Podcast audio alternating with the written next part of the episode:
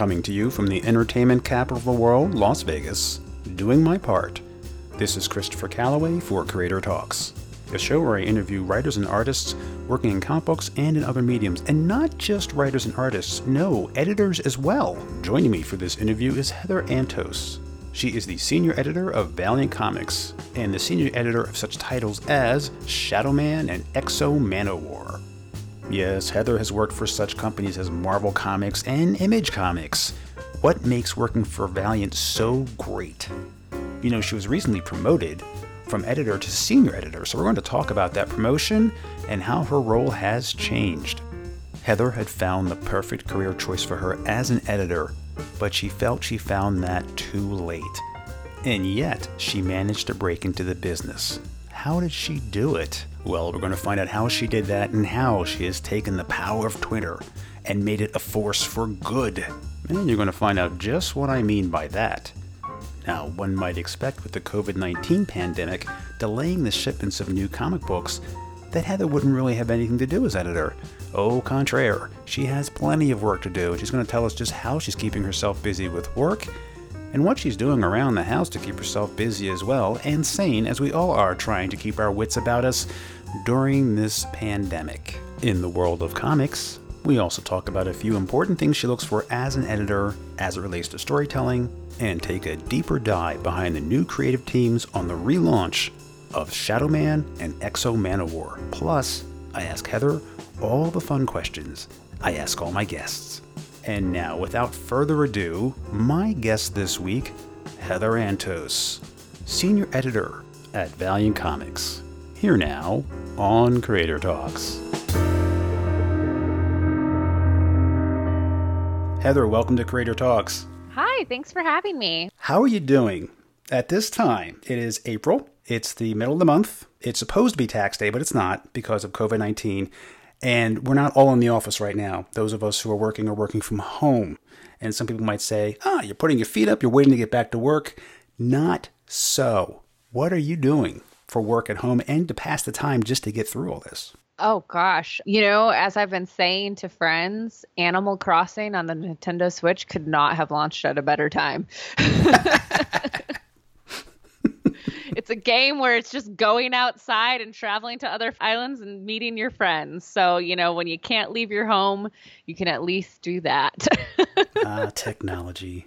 And you're still fairly busy. I've been good. It's funny. I've been looking at adopting a dog for a few months now, um, but it's been difficult, you know, commuting to the city back and forth all the time. It's hard to do that transition period. And literally, the week I started working from home and saw this was going to be the foreseeable future, I was like, all right, this week adopting a puppy. And it happened.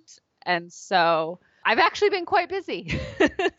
now, what kind of dog is it? So she's a rescue. Um, we know for sure she's a lab mix, and mm-hmm. we think the other half is golden retriever. Oh, they're very friendly, very nice dog. Yeah, she's very, very sweet, super smart, and sleeping on my couch right now. I had a dog at that once. He was a golden retriever lab mix. Very mm. nice, very nice. Good personality. Yeah. Good temperament. Oh, for sure. First, I want to say congratulations. You are now the senior editor at Valiant. You were editor and you got a promotion back in March. I did, yeah. Um, just in time for all the chaos. I tell you what, there's nothing quite as interesting as going through a senior promotion in the middle of a global pandemic. You're now the captain. The ship's going down. Bye. No, wait, come back. No, that's kind of like. I mean, it's not that. I have a, I have right. a fantastic team at Valiant, but um, yeah, I got promoted, and so I'm doing. You know, not only my promotion transition, but Robert Meyers, who was my boss, he just left. Uh, he moved across the country actually to be closer to family, and so he just left. So I'm doing that transition of responsibilities on top of well now you're working from home and it's a global pandemic bye have fun but you're doing okay yes let's go back a bit and talk about how you got into this now you are an editor or a story consultant in addition to being senior editor at valiant and editing has been a passion of yours. And interestingly, initially you felt, oh, geez, and I felt this way too when I was out of school. It's too late to get into something at that age. It's still too late because For editors in comic companies, generally they take people as interns, unpaid for college credit. So to get in there after you've graduated is so much harder to do, but you figured out a way to do it and please share with the audience how you did it. Yeah. So a little backstory on me. My whole life, I like to say I was I was training to be a waitress, as I like to say. I know I was. Uh, I studied I studied theater my entire life. I studied film, and I and I did that. I worked professionally in theater and film all throughout college. And my senior year of college, I kind of hit this wall in this moment of I just didn't enjoy it as much anymore. I wasn't as passionate about it. I didn't see that as the rest of my life. And quite honestly, it just wasn't a good fit personality wise for anyone who knows me in real life. Like, I hate being the center of attention more than anything. and that's all that is. I kind of just had this moment of panic where, you know, oh my God, I've just wasted the last 20 years of my life. What am I going to do? Meanwhile, I'd always been a huge fan of writing. I've been drawing my entire life, a huge fan of comics and pop culture. And all throughout college, you know, I wrote for various entertainment sites covering comics and traveling to shows. And a friend one day said to me, he was just like, You like comics, just do that. And it had never crossed my mind up until that point that oh yeah, people get paid to do this, you know? get paid to do what you love to do. Right. Well, it's, you know, I come from a very traditional conservative Midwest town, and it's not like they have the writer of Batman coming to school on career day to explain right the comics community. Like that's just not a thing. And so when my friend Ryan told me that, I really buckled down and I was like, I love this idea.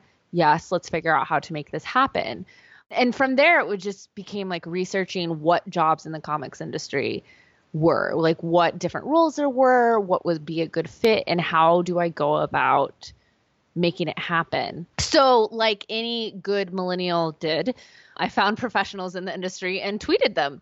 And i asked them if they would be willing to talk with me and I was very, very fortunate that Scott Allie, of editor in chief at Dark Horse at the time, and Jordan White, who's an editor at Marvel at the time, both agreed to talk with me and kind of explain what it is an editor does. I met Jordan at C2E2 in 2014, and we just had a, a great conversation, hour long conversation, and he really broke down the role of an editor. And I left that convention knowing this is it, this is what I want to do you know, just blinders on, full steam ahead.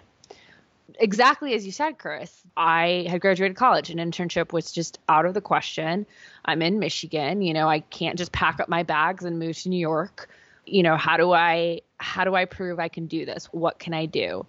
And artists submit portfolios. Uh, writers submit previous published written work. So for me, I was going to submit a resume of previously edited work. And I had never edited comics before, but I had created a lot of projects, you know, in theater and film. I produced plays, I produced film, I produced radio shows. Like I can put together a team. And thus was born Unlawful Good, the crime anthology I put together that summer of 2014. We had about 50 different creators from I think like eight different countries all around the world together to do this crime anthology. Got funded on Kickstarter. Later that year in October at New York Comic Con, I happened to run into Jordan again. He remembered me. We chatted. I said, Hey, look what I've done since the last time we spoke. He asked me if I would ever be willing to move to New York. I said, Absolutely. Next month, I had an interview. Two months later, I had a job offer and was working at Marvel. Wow. Yeah.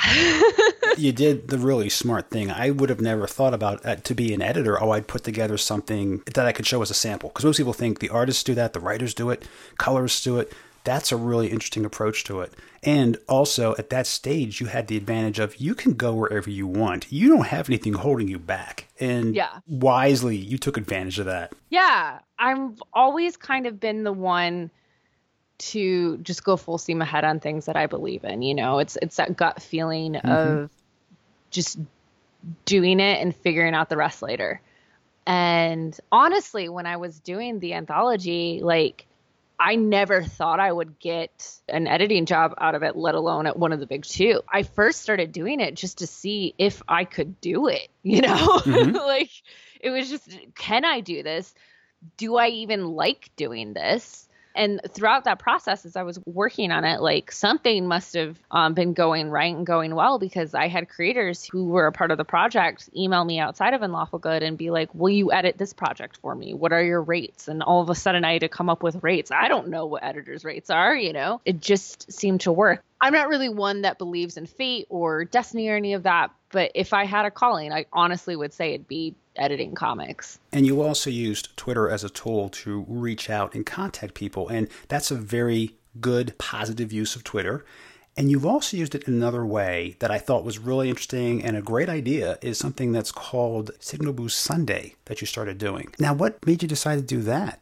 Twitter has a lot to it. Good and Some bad. of it good, right? Some right. of it good. Oh, yeah. uh, a lot of it good unfortunately there's a lot of negativity on there and mm. there's unfortunately been a lot of negativity on there in the creative scene and fandoms and comics especially i've experienced and a lot of my friends and coworkers have experienced and you know a few years ago it just like really bummed me out to see that you know this should be such a positive space and a positive community and if there's one thing I've always been you know, a huge advocate for, it's paying it forward.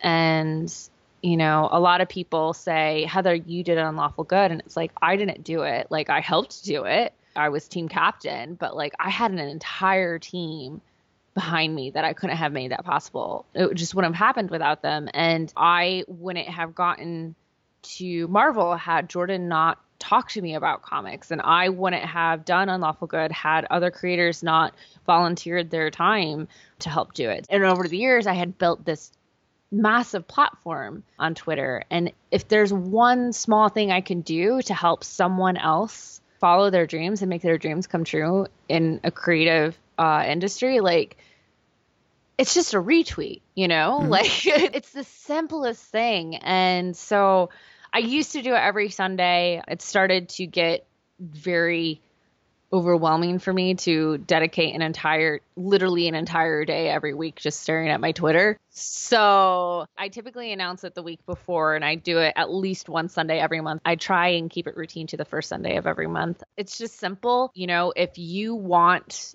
me to retweet your platform, you have to retweet someone else's. And that's the only rule I ask is if you want me to boost you, you have to boost someone else in the community too. Because I think, you know, we need to get into this habit. We need to get into this habit of lifting each other up and boosting each other up instead of you know, using the platform to tear each other down. Excellent. Yeah, that's a great idea. Before we get back to editing and some of the books that you're editing at Valiant, I want to ask you about a couple things. Penguins. Why penguins? What's the fascination? Are they snappy dressers? Why not? like, I don't understand. Who doesn't like penguins? I don't have anything against them.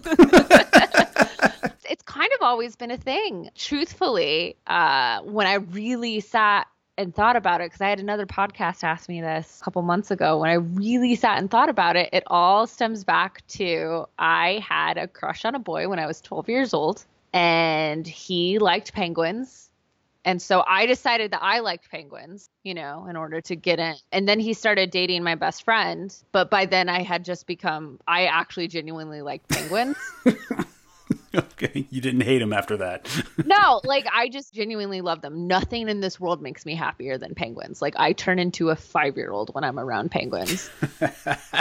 It's honestly like Kristen Bell in Sloth, if you've ever seen that video when Dax surprises her with a sloth, which is her favorite animal. Like I love penguins so much. They're the best. You have the same reaction as someone does to puppies and kittens. But it's penguins. Like it's penguins. I you know, like I love my dog, penguins. You also like tacos, and I bring that up because I am in a area that's a mecca for tacos. I mean, there are so many places you can get tacos. You are, yes. I love it because I go out. I'm no joke, like two or three times a week. I want a taco. just it's like lunch, you know. It's like it's one of the food groups now where mm-hmm. I am, and I can see why because you can put anything in there. You can put chicken, you can put beef, you can put seafood, vegetables are in there. It's a complete meal. Well, and you don't, the shell doesn't have to be tortilla. Like you can be creative with your shells. Like there's literally Ed Brisson just posted today because I asked a question on Twitter. I was like, what's everyone's go to quarantine snack throughout this? And Ed Brisson was saying, every day since shelter and home, his entire family has had a different taco for dinner every single night. and now I wish he had cataloged it so that mm-hmm. he could mm-hmm. have like a taco cookbook after this. Um, but he hasn't, and now I'm mad at him. Well, back to editing. Since your promotion, now how has your role changed as senior editor? Do you have more titles under your responsibility? Is that the difference, or how does that work going from editor to senior editor? So I have the same books that I was working on before. Any new titles that I accumulate are titles that basically I decide I want to do. You know, I decide I want to do that go through the approval process obviously. Like I I'm not the end all be all. That's that's our our publisher uh, and marketing and you know the the entire team is is a part of approving projects. But I have a great uh, analogy for this. As an editor, I was only in charge of the individual titles right? So, like, you know, when I started a year or so ago, year and a quarter ago, I went in and I was like, I'm going to do Quantum Woody. I want to do Shadow Man. I want to do Savage. These are the books I want to do. Not that I was looking at those books in a vacuum, you know, like it was important when Cullen and I were developing Shadow Man to make sure it fit into the greater scheme of the Valiant universe. But now, as a senior editor, it's kind of like being head of a network rather than a showrunner in charge of the individual show. As a head of a network, I have to oversee how each individual show fits into the greater scheme of the network. I see. So it's a lot more overall world planning, universe sculpting, as well as digging my hand a little bit deeper into other aspects of the company, like different partnerships that we have with licensees and a little bit more of the boring corporate stuff that no one wants to hear about. well, I find the whole concept of being an editor fascinating, and I wanted to learn more about it. And uh, just tell the audience too on your website are a series of articles that you wrote a while back, some years ago, about different kinds of editing that people may not be aware of. I bet you most people are not unless they're in the business. They just think an editor checks for spelling and continuity, maybe, but you broke it down into four parts. I'm not going to ask you to go through it all because you've written about it, but I'm just telling people that this is out there. It talks about developmental, line, copy, and proofreading kinds of editing. And you explain beautifully how they're all different and they all serve a different purpose.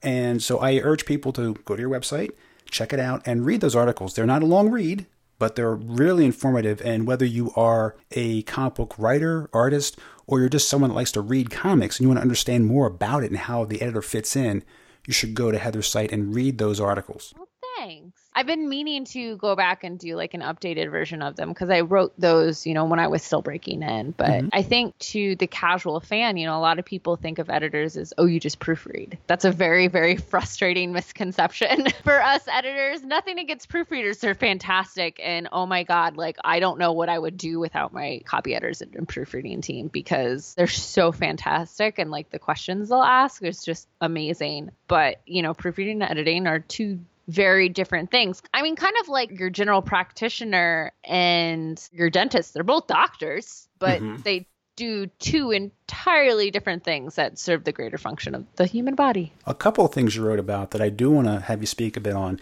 I can identify with this because I've seen this done well and not done well. And mm-hmm. it's two things that when people are making comics, they have to think about that you do look for is writing for the page turn Mm-hmm. and then also using splash pages and spreads wisely, not just like throwing them everywhere. And I've seen books, the timing's just perfect, where that turn that page is a wow, there's a reveal. It wasn't just thrown in there somewhere. And that's something that as an editor you would work on too, is the flow of the book and how the panels tell the stories. Those reveals, or there's not too much space taken up by splash pages. Tell me a bit about that, and do you have any good examples of that? I won't ask for bad ones, because I don't want to throw anybody under the bus, embarrass anyone. You know, it's, it's between them and their boss. But good ones, tell me about that. The book that I always push as this is a masterclass in visual storytelling is Chris Samnee's and Mark Waid's Black Widow number one. It came out, I think, in 2017. I'll have to double check. But Mark Waid and Chris Samnee is Black Widow number one. Chris Samnee understands visual storytelling, unlike uh, most artists out there. There's great artists, but that is an issue that you can go back, really study and see how he was setting stuff up pages before to be paid off in an insanely intelligent way. But there's one one rule of thumb I'll say because this is good for a podcast without when we don't have visuals, right? When, when our listeners don't have visuals to go along with. So one of the things that you do while you're preparing a book for production is you have to place ads in the book. And unfortunately, when you're writing a comic, when it comes to page layout, I typically say write for the collection. Don't write the story for the collection, but write the page turn for the collection, if that makes sense, mm-hmm. because that's a forever. Mm-hmm. That's how it's going to be collected forever and how most people will remember it. And so you always want to, if you can, end the right page. So typically that's your odd number page with an action. So someone's reaching for a doorknob because then you have to turn the page. Mm-hmm. Someone's about to throw a punch. So then you want to see what happens next. And it just means, oh, damn, I can't take a break. I have to finish reading this whole thing. they got you hooked then. Exactly. Mm-hmm. And and that's a good comic. That's yeah. a good comic. There's no place to set it down because it keeps moving. It's like those opening scenes in James Bond that are 20 minute chase scenes that, you know, after it finishes, you realize you've been hyperventilating and you need to breathe. I'm really enjoying learning about this, and that's a great example. I don't think I've read that, so I'm going to have to get myself a copy of Black Widow number one and take a look at that. I've read Mark's work, I've read Chris's work, but that one I didn't get to, and I'll, I'll have to go find a copy. Their collaborations together, they did a great run on Daredevil, oh, yeah. they did a great run on Captain America, um, mm-hmm. um, but their run on Black Widow is my favorite, hands down. Hands down. Well, there's a recommendation for you folks, and there's one for me, so add it to the pile. Now, speaking of editing, who are you working with closely now? These days, I'm working very, very closely with Cullen Bunn and Jon Davis-Hunt on Shadow Man at Valiant, which is a dream, dream, dream come true project for me. And as well as the other big book that I'm working on right now is the brand new X-O Manowar number one, which came out in comic shops. I think the last week that comic shops were getting That's new right. comics during all of this. Yeah. Yes, um, was. Mm-hmm. Go out with a bang. um, and that's with Dennis Hopeless, Emilio Laiso, Ruth Redmond, and Hassan Otsmane-Elhaou. You know, one of the most refreshing things for me personally in my transition from Marvel to Valiant is getting to touch on so many different corners of the universe all at the same time when I was at Marvel, you know, I worked primarily in the Star Wars universe and then a bunch of Deadpool comics, you know, the ongoings and all the miniseries. And they were great. I loved them. I loved my experience at Marvel, but it can get a bit not creatively stifling, but like Deadpool especially, you're stuck in a genre, kind of how it feels. And and that I think that's the thing with Star Wars. Yes, we can dabble into horror. Yes, we can dabble a little more into like comedy here and there, but like it's still space western, right? At the end of the day, it's still space western. It's still this world.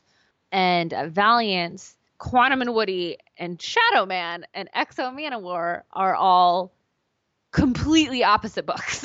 yes, yes, they are.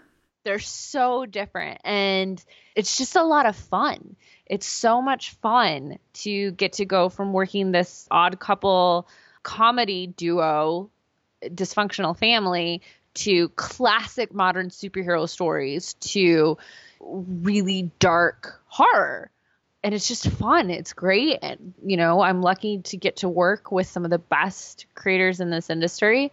And every time I go to Fred Pierce, our publisher, or Matthew Klein, you know, our VP of sales and marketing, and I say, like, all right, so I have this crazy idea.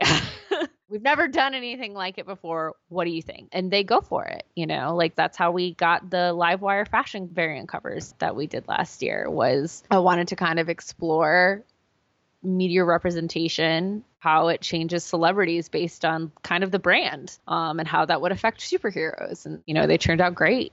And that's kind of like what we're doing with Shadow Man right now with the new series that's coming out later this year. Was originally supposed to be May, but given the state of things, is going to be coming out a little later. But Shadow Man, one of the first questions I asked when I came in to the company was, how come he doesn't have shadow abilities? And we have a character called Shadow Man, for lack of better phrasing, literally jumps back and forth between hell and earth and fights demons. But it's never really been a straight up horror book. Why?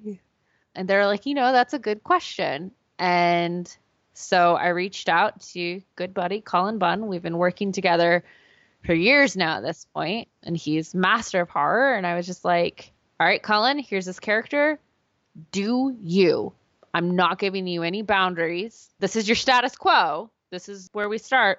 Take it full Monty as hard as you can go. And that's what we're doing. And it's it's a dream book of mine and it's so much fun and i'm really really pissed off that this all happened and y'all can't see it like when it was supposed to come but on the other hand like it is a hundred million percent worth the wait jon davis hunt is i think one of the most underrated artists in comics especially when it comes to horror if you haven't read the clean room a vertigo series he did with gail simone in 2016 I highly, highly, highly suggest checking it out. It is some of the most gruesome, terrifying horror psychologically throws you. It's so good. He's so, so good. And for someone who draws such messed up stuff, he's a delightful human being. I'm really excited read the book because I've been a Valiant fan since 1992 and I've said it on the show before, I still have my Shadow Man T-shirt from 1992. wow. Uh, yeah, I didn't wear it a lot. This is still good, pretty good shape. In fact, I was at a con and I was walking past the Valiant booth, and somebody working there said, "Thanks for wearing the colors," and gave me like a Harbinger number one gold or something. So, uh, yeah. like, thanks, man. But Cullen Bunny's been on the show a couple times, and he is a master of horror for sure. And I'm really looking forward to his take on this. I read that you once said that Valiant lets you break tradition, and this is how you're doing it this is going to be a different kind of Shadow Man. It's going to actually get into the horror. I love horror and I love mysteries, and to combine two different genres together excites me even more. Well, that's awesome. I mean, like, that's why we're doing it. Not that there's anything wrong with the more street level vigilante supernatural that the previous Shadow Man series have been. They're great. I love them. But I think there's something really powerful in the storytelling genre of horror, especially how it kind of leans into the Shadow Man legacy of man versus monster. And we're really, really exploring that with Cullen and Jon's work. And ugh, I can't wait. I can't wait. I just, I can't wait. now, I think Cullen first discovered the character through the video games. When did you first discover Shadow Man? I unfortunately couldn't read in 1992. Sorry. um, I didn't catch wind of Valiant until the company came back together in 2012 era. So that was, I think, Justin Jordan. Yeah, that was Justin Jordan's run then. And I remember being at, I think it was C2E2 again, because that was the closest big show to me, where I was just wandering the floor and stopped by the Valiant booth. And, you know, people asked what comics I like, and I told them I really like horror. A huge Vertigo fan, and they handed me Shadow Man Volume 1, and they're like, here, check this out. And that was the first time I discovered Shadow Man. And the concept is just fascinating the voodoo legacy and the Loa. And when I started at Valiant a year ago, the offices have all the complete collections. And so I walked in, and the first thing I did was read the original 90s run of Shadow Man.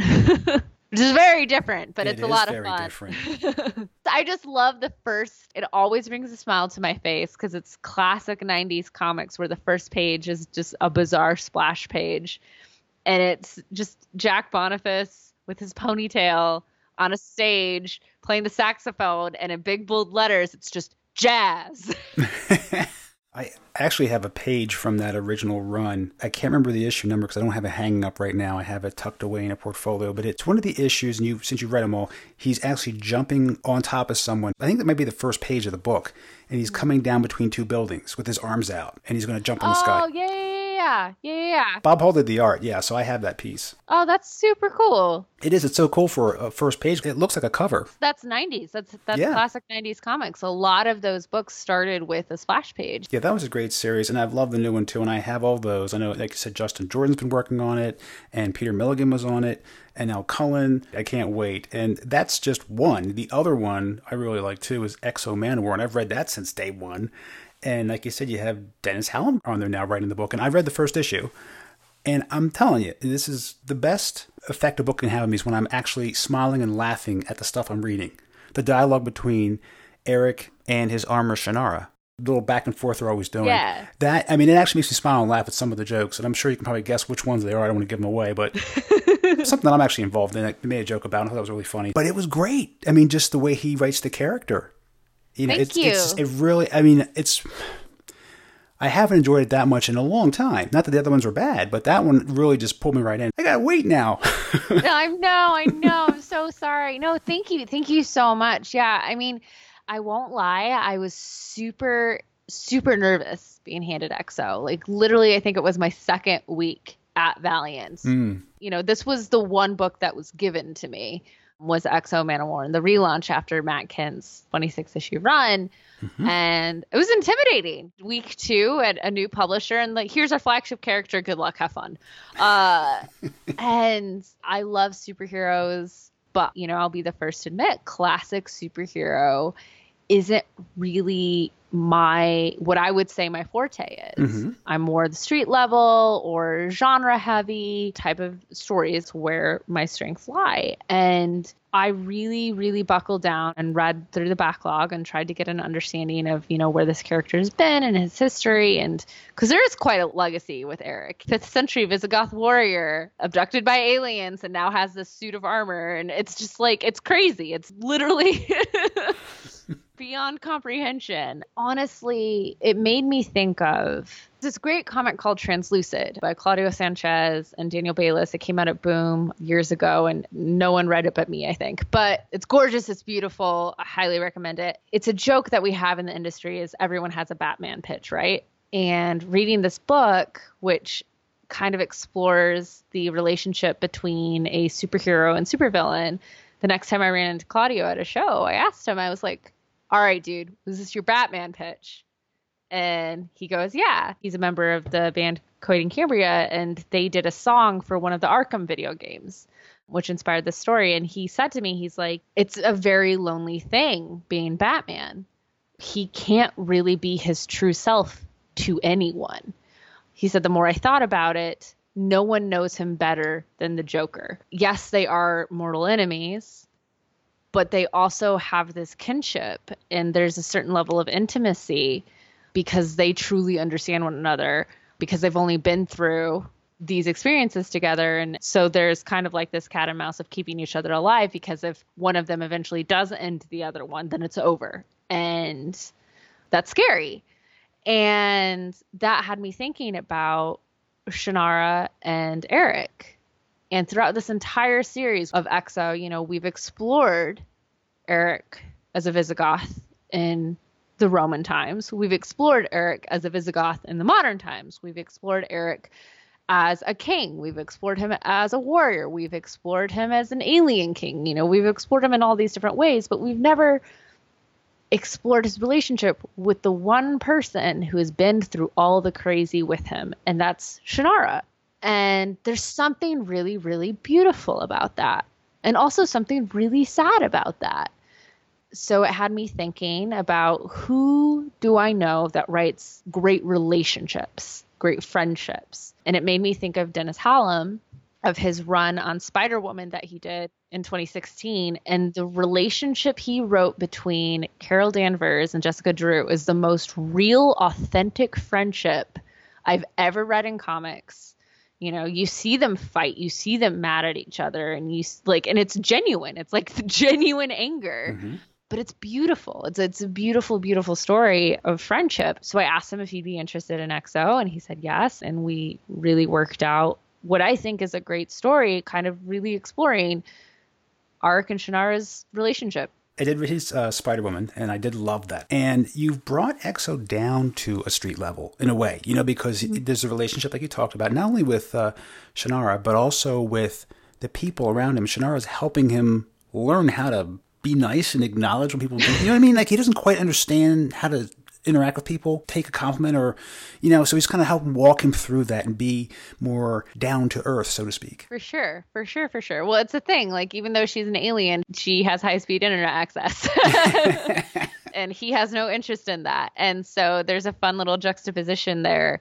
Um, even though she's an alien, she's more human than he is in some ways. And so there's a lot to explore there. And we're having a lot of fun. And as I said, can't wait till it comes back. Emilio Laiso, I have to give props to you on art. We first worked together on Star Wars. He did a numerous amount of Star Wars books with me back in the Marvel days. And he's such a strong artist and he's really pulling out all the stops with X-O. It's a lot, a lot of fun to see, you know, what the entire team is is bringing together. And again, I just I can't it I can't wait till y'all see what comes next. You know, I will say I think we lured people into a feeling of comfortability with issue one before things take a bit of a dark turn in Ooh, issue two. All right. I'll tease. I hope the team stays on the book for a long time same for Shadow Man. Hopefully, by the time this comes out, we'll have a better idea of when the books will be coming out again. Yeah, no, they should definitely, definitely this year. I'm not the federal government, so I can't, mm-hmm. I can't say stay inside, stop spreading germs, uh, wash your hands, so we can get our comics sooner. now it's time to kick back with the creator, I ask my guests just fun questions about you to learn more about you as a person. So Heather, what do you like to do for recreation? I love to watch documentaries. I'm a huge, huge, huge true crime addict. My apartment is scattered with pop culture things and then serial killer things. um, and penguins. And that's me in a nutshell. Penguins, pop culture, murder, and ice cream. that's me. what was your favorite birthday? Oh goodness, uh, not this one. Um, was it recently? Yeah, yeah. My oh. birthday, my thirtieth birthday was April fourth. Oh. Um, and it was lovely. You know, I won't. You know, props to my boyfriend. He did a good job, but not how I had planned on spending my thirtieth birthday. I will say my favorite birthday was probably last year. Tyler, my boyfriend, did very good. He surprised me with an in person penguin encounter. So he took me down to Philly to the aquarium there, and I got to go in a back room and play with two penguins for an hour, and it was great. Wow, that's pretty yeah. cool. Wow. Yeah. so he didn't give you stuff; he gave you an experience. I'm an experienced person. I don't like clutter. Clutter stresses me out. My wife's the same way. Doesn't want clutter. Doesn't want knickknacks. That's no. nice. She wants something more from the heart. Something that's. I want a memory. A memory. There you go. Next question. What posters or pictures did you have on your bedroom wall growing up, say like teenage years, 12 to 14? I had a lot of band posters. The Killers was one I was really into, My Chemical Romance. But my favorite part of my bedroom, and it's still there, was I wanted to draw a mural on my wall and my parents said no so they took all my like markers and arts and crafts stuff out of my bedroom and it wasn't allowed to be there. Um, so i said that's fine um, and used nail polish mm. and started painting on the walls with nail polish. Oh i bet you they were thrilled. Oh they loved that. So what did you paint? Just designs, just colors with designs, like kind of like a kaleidoscopy type thing. Not really, yeah, definitely more abstract than anything concrete, but um, it was more so my I'll show you. You tell me I can't do something. now this is a hypothetical situation. It's the old desert island book. You're stuck on the island. You want a book for pleasure to read now, not for survival, just for fun. What would you take with you? Comic, trade, book, whatever you want. It can be a collection. Then I would say the entire Sandman run. All right. Neil Gaiman. That's a go-to. I can go back and reread that time and time and time again um, you know, that's a series that really got me into comics. It has my favorite issue of all time. It's a near and dear series to my heart for sure. One more hypothetical. Valiant's going to make an action figure of you. What would be your accessory? A penguin. Of course. That one, I should have known that. I'm glad I'm not I, asking your favorite food because I know that too. Yeah. penguin. Uh, well, I I will say, yeah, there you go. I will say, uh, the penguin backpack in Gwenpool is not an accident. And when I will tell you, so I went to Star Wars Celebration in 20 16 and got to meet some of the actors and be in a room when everyone saw the trailer for Rogue One live for the first time, which is an experience all of itself. I got to have just an experience of a lifetime. And when everyone asked me, like, well, what was your favorite thing? And it was, oh, well, it was when I had dinner with John Tyler Christopher, who showed me the mold for the Gwenpool action figure from Marvel, and I cried. Like, because the penguin backpack made the cut. Ah. Nothing to do with Star Wars, but the penguin backpack. Yeah. now, back to reality. What is your beverage of choice? These days, I've been really obsessed with a seltzer water called Sparkling Ice, and they just have a bunch of different flavor options, and they have a cherry lime option that is Ooh. very good. I'm boring. I drink a lot of water. Out where I am, they have uh, convenience stores where they have the soda machines. I try not to drink a lot of soda. It's usually diet soda, sugar free. Don't need all that sugar. And you can mix flavors like they have lime and cherry and all these different combinations. And I look forward to that when I go out. Oh, those were the days when I could go out and get soda. And uh, right. one day I walked in and it said out of order, and I was like, out of order. And I was, like, I was just crushed. I was like, but I wanted one so bad. back at Marvel, there was they're in a new building now, so I don't know if it's still there, but they had a like a Coke machine where you could get a 20 ounce for a buck, and there was one Coke Zero button that every once in a while would give out two. Ooh. And so it was when's my lucky day? When's my lucky day? When's my lucky day? and I'll I'll never forget there was one day where I put in a dollar and I got three out and it was just I want the jackpot quick now. You're in Vegas. yeah. Last question for you. What was the one that got away? And by that I mean it could be like a project that you wanted to do and it just, oh man, it just didn't work out, timing, what have you. Or it could be for people that like to read comics, it could be a comic book you wanted to buy and ah, I, I should have bought that, but I didn't.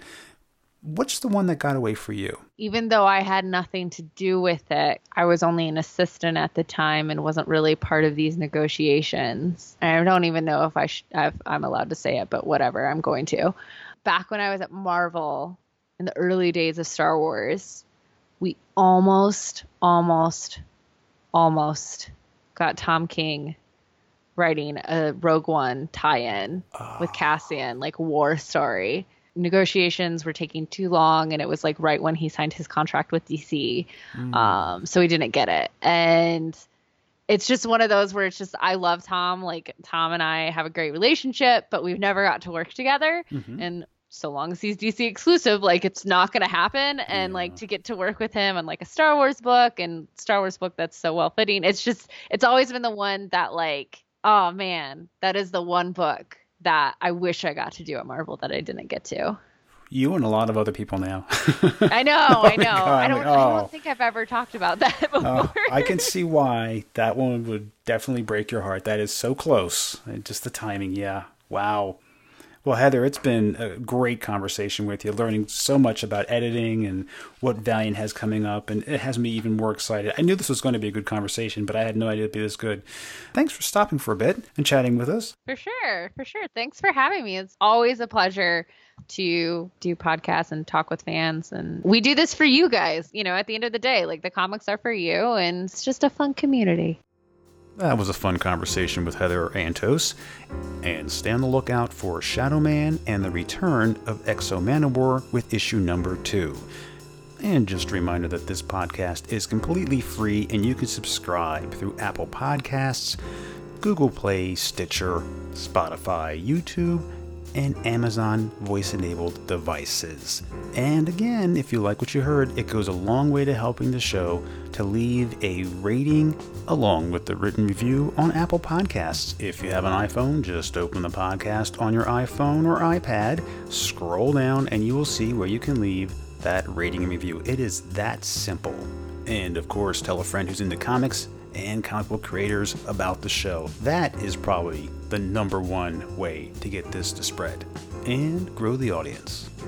Yeah, it's been tough with the comic stores having to be closed, new books not shipping, but I found a way to get through it all, not only going through my stack of comic books that I have piling up, oh no, I gotta add to the pile. So I've been going about buying Silver Age and Bronze Age comics, mostly Bronze Age, through my local comic shop's eBay website.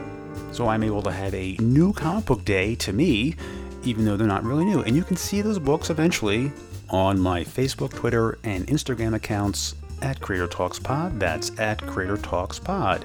If you wish to reach me directly, you can also email me at creatortalks at gmail.com. That's creatortalks at gmail.com. And by the way, I do have more interviews coming your way. I don't want to say who yet. I want to make these more of a surprise rather than announcing them ahead of time.